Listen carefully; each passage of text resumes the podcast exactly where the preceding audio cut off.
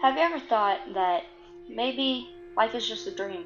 Like when you die, you'll wake up and realize that none of it was real. It was all fake. What if the aliens are controlling us and we're just pawns on a chessboard, moving to wherever they want?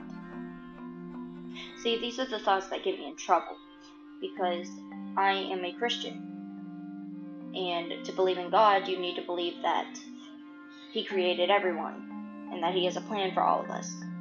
But sometimes my thoughts tend to get a little deeper than that.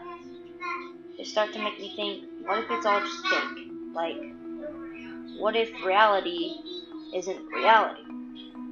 That's what this podcast is about. So, I hope you enjoy listening.